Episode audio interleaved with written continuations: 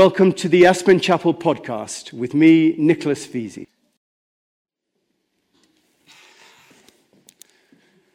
Well, don't know about you, but I just felt such joy with that, uh, that music uh, coming out. You just filled the whole place. It was just such a great beginning for us with the festival being here. I couldn't think of a better thing for you to play, and I'm extremely grateful uh, for you to do that. So, Good to have you with us. Uh, we're beginning a series this week on the nature of reality. And you know, I can't think of a better or larger or more all encompassing topic.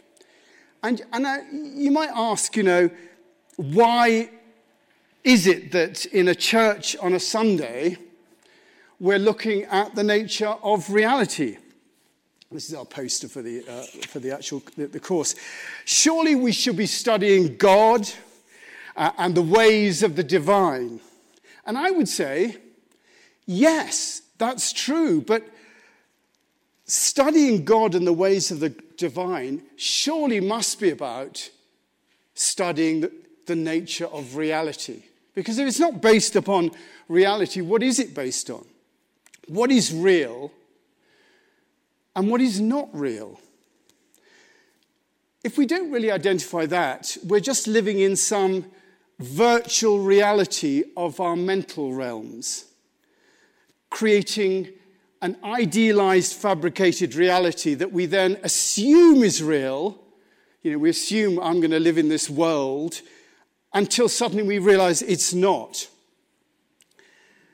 Ah, but I hear you say, you know, what about belief? What about faith? And I would say, yes, exactly. What about belief? And what about faith? How does that relate to what is actually real in the rocks are hard and water's wet thing? Carl Jung famously said, I do not believe in anything, but when I experience something, I know it to be true. Now, when I thought, first of all, of doing this series, I had the idea to publicize it by taking the poster from Ted Lasso. Uh, with who knows who does know Ted Lasso? Those of you that thank you very much. I'm glad some of you do. Uh, with the one word "believe" on it, um, and stick it on the posters, and even have it up here in the chapel, and ask the question, you know, what can you believe in? Is belief something? Is belief something that you rest in? And that you hope will be true?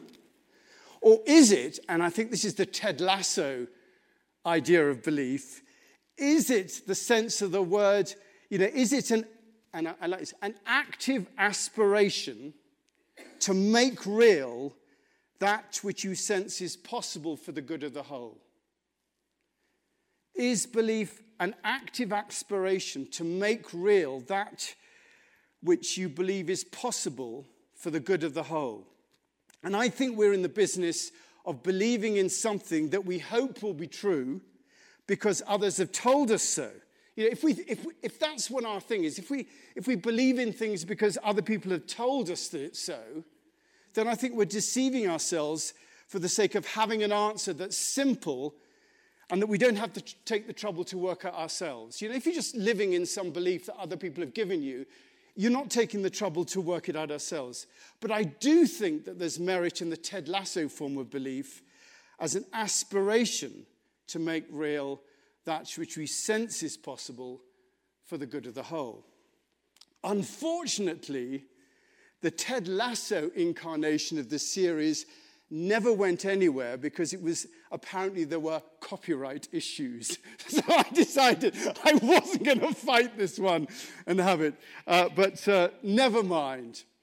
So, what I'm saying is that to explore the nature of reality, I think to explore the nature of reality is the big question in our time. What in the name of everything is real? And what are we making up so that we can live an easy life based upon what others have told us? I mean, you know, to bring it back to the God con- uh, context, is God real? Now, now, that is a big one. And we have to ask that question, and we'll be asking it over the next eight weeks? So I'm not going to answer that question now, but we will be asking. It. And yes, this is eight weeks, but if you miss any, you can always catch them on the podcasts and the recordings on our new upgraded website. Now, if you've not seen our new upgraded website, do have a look at it because it is completely different, uh, the website. Now, for those of you who are the visitors, um, the, blue, the, the red card in front of you on the chair in front of you shows you where you can get all the information from and how you can listen to the podcasts and how you can watch previous episodes. That's the, that's the red card. You can just take that away with you.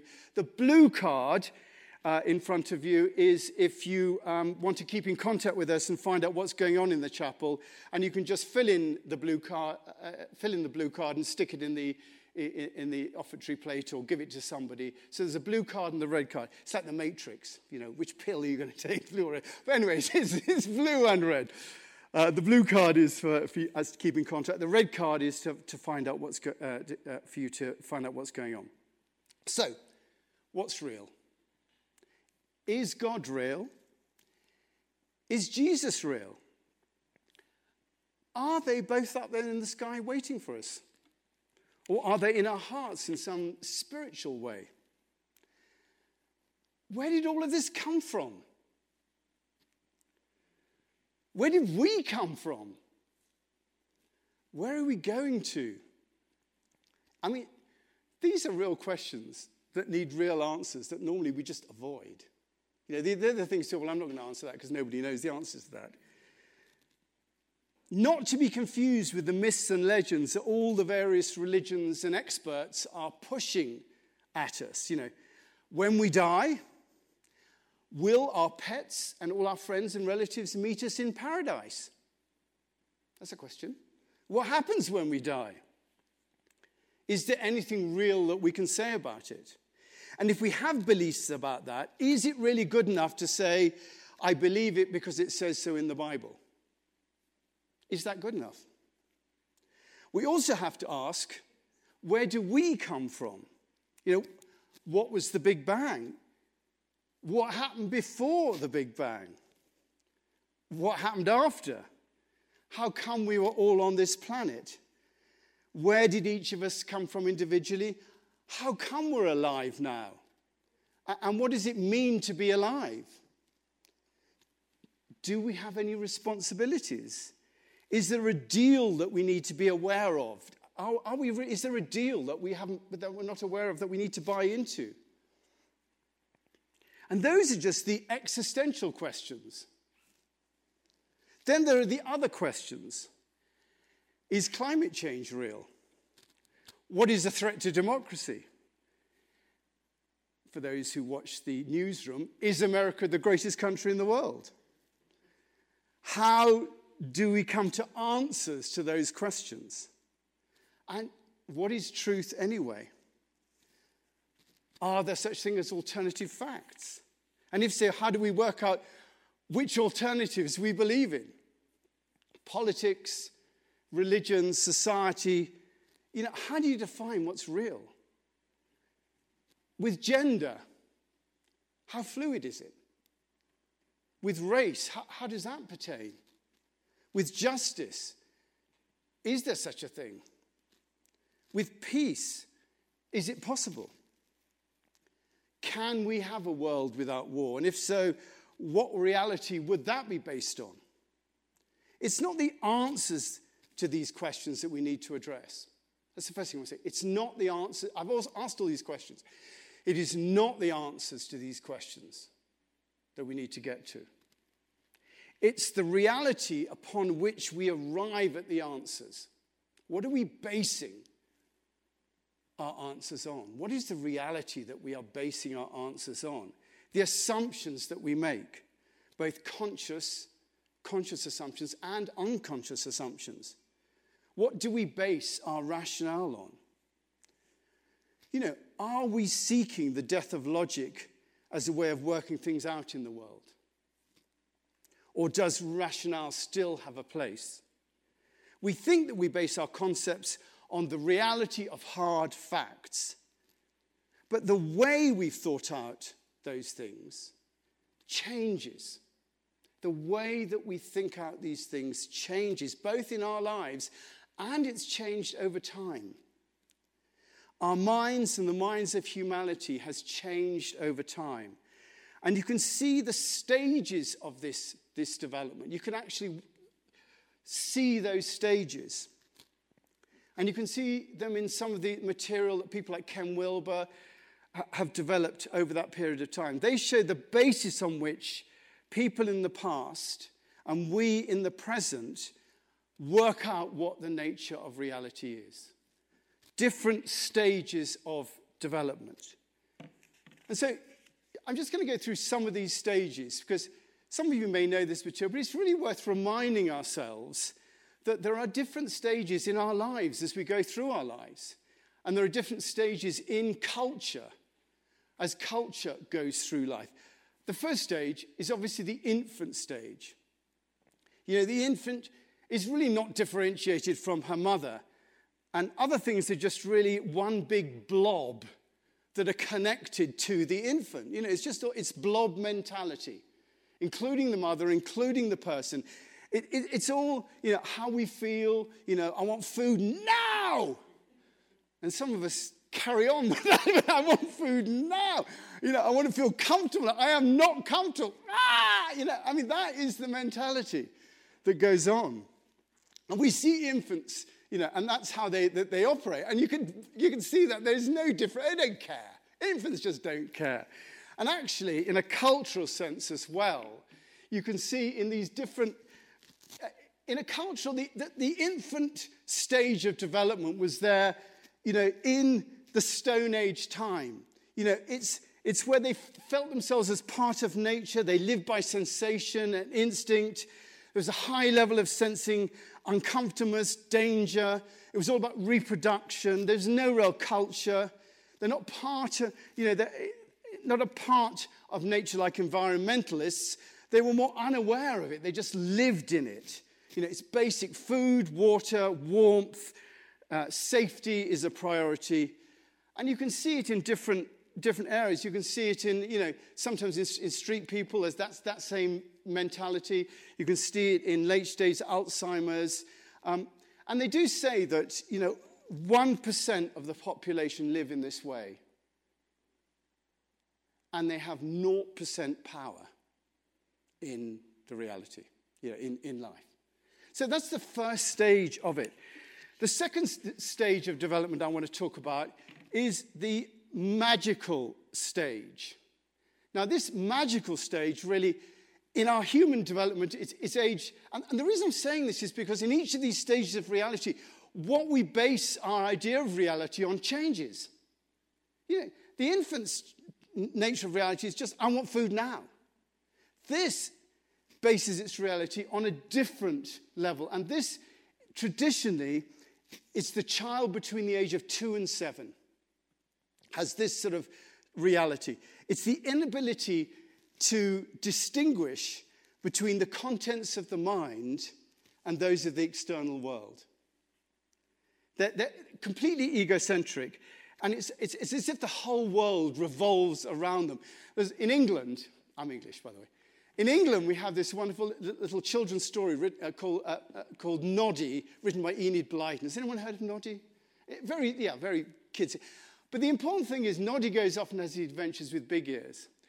And the best example of magical rea- reality that I came across is Noddy is driving back with big ears in his car, and there's a signpost at the side of the road, and the signpost just says, Home, four miles. As if the whole of the world, you know, was designed for Noddy and big ears. You know, there was just someone you know, everything was there for Noddy and big Just said home, four miles. So there's total egocentric aspect to uh, what they are.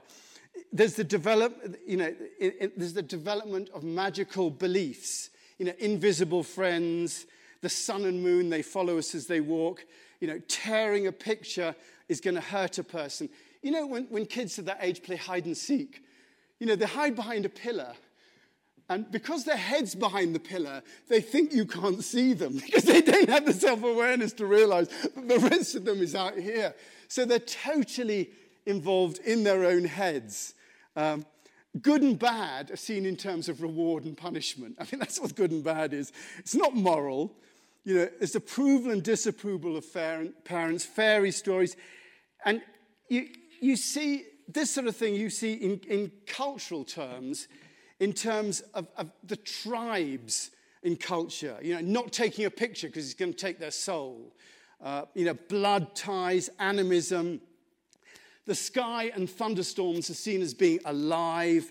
Natural phenomena can be controlled by word ceremony. Now, listen, I'm not saying that this is bad. You know, rain dances are in this area. But, you know, and the interesting thing is we live in these, and I'll come back to this, but all these areas exist in our lives at the moment. You know, we, we all, you know, when we want our food, I want to drink now. You're an infant, what you're an infant there. We all do still live in this, but this is, this is the basic uh, area. And um, it's strong in developing countries, gangs, funnily enough, athletic teams, corporate tribes. And they say that 10% of the population live in this form of, uh, of reality, and they have 1% power. So we move on to the next stage, which is mythical consciousness. Now, this is adolescence, seven to adolescence. And really, it's, there's an awareness here of the concreteness of the world. You know, parents, teachers, rocks are hard, water's wet. It's all about rules. It's the law and order stage of development. What daddy says is, you know, what daddy says is right whether or not it's wrong. It is right. My parents, right or wrong. My God, right or wrong. My country, right or wrong. You know, in this stage of development, diversity causes confusion. The inner world is populated by powerful gods, could be parents, could be teachers, could be politicians, who have an effect. You know, the Easter Bunny, Santa, ogres, and devils are all within this area. And child, a child will get what it gets because it's good. And if they're bad, they'll get what they don't want. And it no longer believes it can make the world do its bidding by magic. In this stage, it's not magic that makes things happen, it's by actually appeasing whatever gods that you have parents, politicians, whatever it is. It's by appeasing the gods, whoever they may be. Now, culturally, mythical consciousness, it really emerges with, you know, it's, it's when you begin to emerge as self distinct from the tribe. You know, you, you develop your tribes and you, and you become, it's right or wrong, nationalism, uh, conversion. Either you, you get on side, my way or the highway is this, the elimination of others. You know, Nords, gods in the skies, Greek gods, the desire to impose beliefs on others through whatever power is possible. This, this group wants to do that crusades, jihad, the dominant culture in religions. This is rebellious youth, frontier mentality. James Bond villains are in this mentality. Gang leaders, wild rock stars, Attila the Hun, Lord of the Flies. Violating codes has severe repercussions in this stage. Hierarchies, paternalistic, law and order, control through guilt um, conforming. Puritan America was in the stage, Dickensian England, codes of chivalry, moral majority, patriotism. 60% of the population live in this one, and they have 35% of the power. So, we now get on to rational consciousness. You know, children lean in, uh, they learn to rationalize, work things out from themselves. It's the death of mythical consciousness, the rebirth of rational consciousness begins in adolescence. Galileo, you know, it, it, it, yes, of course, you know, we, the, the, earth doesn't, everything doesn't revolve around the earth. Suddenly, it's about the reasons for things, the ability to think abstractly with rules and logic. That's what we, we go into. The world becomes something to examine and understand, not just a, a room. In the old days, the earth was a room with a dome, the heavens was a dome, and you lived in it, and that was it. And this sh- was shattered by that by Galileo. And you know, you can see rational consciousness culturally, it's the dominant level in society at the moment. Universities, governments, the Enlightenment lifting us culturally from the mythical level, its achievement orientated, materialistic gains, and it's seen you know, in Wall Street, emerging middle classes, the cosmetics industry, trophy hunting, colonialism, secular humanism, liberal self interest. 30% of the population live in this with 50% of the power. That's where this is. So we then move on from, from this and to a different stage of visionary, the, the idea of a visionary stage where it's beyond thinking rationally to thinking abs, uh, you know, abstractly, thinking in three dimensions, the ability to make connections beyond current thinking, to, be, to see the mind and the process of thinking as a part of working things out, the need to free the human spirit from greed it's an egalitarian area. The value of communities, diversity, multiculturalism. Reality becomes more aspirational. Ted Lasso belief. What should be true? In the old days, Christianity, the big question was is it true? The question nowadays is does it work? That's the key question. You know, and you go from rationalism to what should be true. How do we live our lives more skillfully? That's what we do here at the chapel work out how to live our lives more skillfully. And really, you know, it's the idea of green thinking, new age, planetary thinking, ecology. You can see it in you know, postmodernism, humanistic psychology, Greenpeace, animal rights, politically correct, post colonial, human rights issues, diversity movements. 10% of the population live in this area, this area here, 15% of the power. And finally, you'll be relieved to hear, we move on to soul consciousness. And this is really a quantum shift to the gateposts. And it's an awareness of ourselves as a part of something bigger. Almost die to the old levels and become a new person. The idea of being born again in, in, in the enlightenment things within this area. And, you know, this really has the idea of, you know, an expanded vision. You can see this desire to tell others, less attracted to beliefs, awareness of the mind, um, grand unification, new spirituality, a meshwork of all existence. I mean, you know, in the chapel we aspire to this level in the last one as well. And um, multiple levels of, uh, uh, of interaction. It detects harmonics, mystical stuff like that. 0.1% of the population live in this area here, and it has 1% of the power. it's not, not really there. So immediately you can see that each of these areas bases their notions of reality on different assumptions. That's the point I want to really make here. We do think, oh, yeah, well, I know what reality is. Boom, boom, boom, boom. But what are we basing that on? You know, someone in infant uh, uh, stage is going to be based on completely different from someone in mythical, magical, rational. The infant, they all have assumptions. The infant assumption is that everything just is. One big blob, one big blob, including myself, including oneself. The magical assumption is that the mind is linked to the external world. That's the basic magical assumption.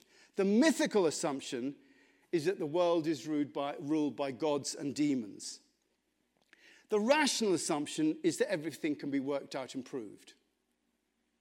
The visionary assumption is that everything is linked in some way. We don't know how, and we can be a force for good. And the soul assumption is that we are a part of the greater whole. In each case, those using these assumptions think they're operating out of what they think is real, and they act accordingly. We can't argue them out of their assumptions because they think that their assumptions are actual reality. And in fact, all of us are susceptible to this. We arrive at a point of assumption and we operate out of that assumption. We are acting out of our assumptions and then we take it to be real. And if we are honest, we fight to the death to defend those assumptions. That's how wars start. People make assumptions and then act as if they were real. Putin assumed that Ukraine is a threat to Russia, or that his destiny to resort to, a, uh, to, to, resort, you know, to return to a greater Russia was a price, you know, was a price worth paying for. He made the assumption at the beginning that it was going to be easy. And that one assumption he's had to let go of. And that's how we move from one stage of reality to the other.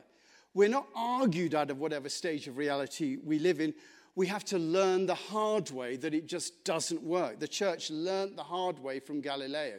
They tried to torture him, beat him up, lock him, but they had to learn the hard way. All growth and understanding about reality comes from an inner realization. There is an inner realization that produces a deduction, then we move to a different form of reality. You can see it in children. It's easiest in children. When they're very little, children think they're absolutely perfect. We tell them that. Oh, what a beautiful painting. This blob on, on, on paper. Oh, that's so wonderful. Even when they go, what a beautiful poo you've done. Oh, that is just so amazing. You know, everything cannot be anything but completely perfect. They can do no wrong.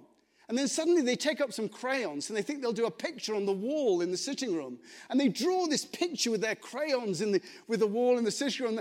And the parent walks in and goes, what have you done? And suddenly the child is terrified because the first time in their lives, guess what?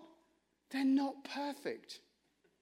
And there's this huge inner realization that up to now, everything they did was totally okay. And suddenly, just because they've drawn a lovely picture on the wall, they are not perfect.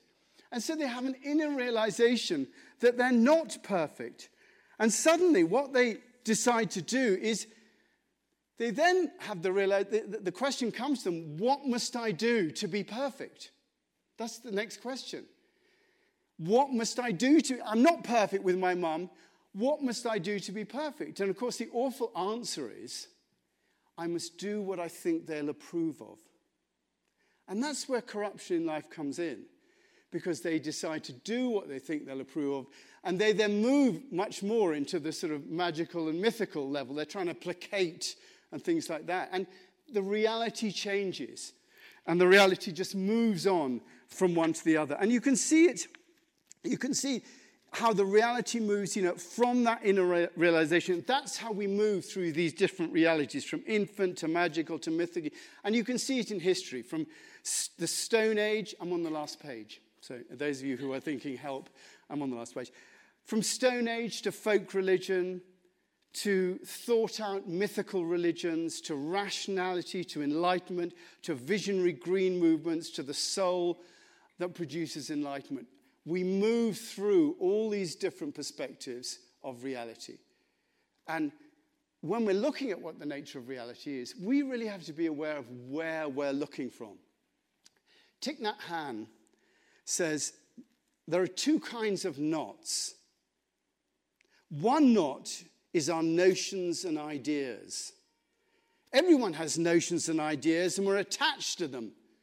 But while we're attached to them, we're not free, so we have no chance to touch the truth of life. The second knot is our afflictions like anger, fear, discrimination, despair, and arrogance. All these things should be removed in order to be free. And what we're going to start begin to look at is how do we actually remove these so that we can be free and that we can see individually how our realities are created. Thank you. I'm afraid our, our screen does take a while to go up, but it, that's just a reality. Thanks for listening. If you feel moved to make a donation to the chapel, please go to aspenchapel.org. Thank you. And if you'd like to receive these podcasts regularly, subscribe to the Aspen Chapel through Apple, Google Play, YouTube, or any other outlet.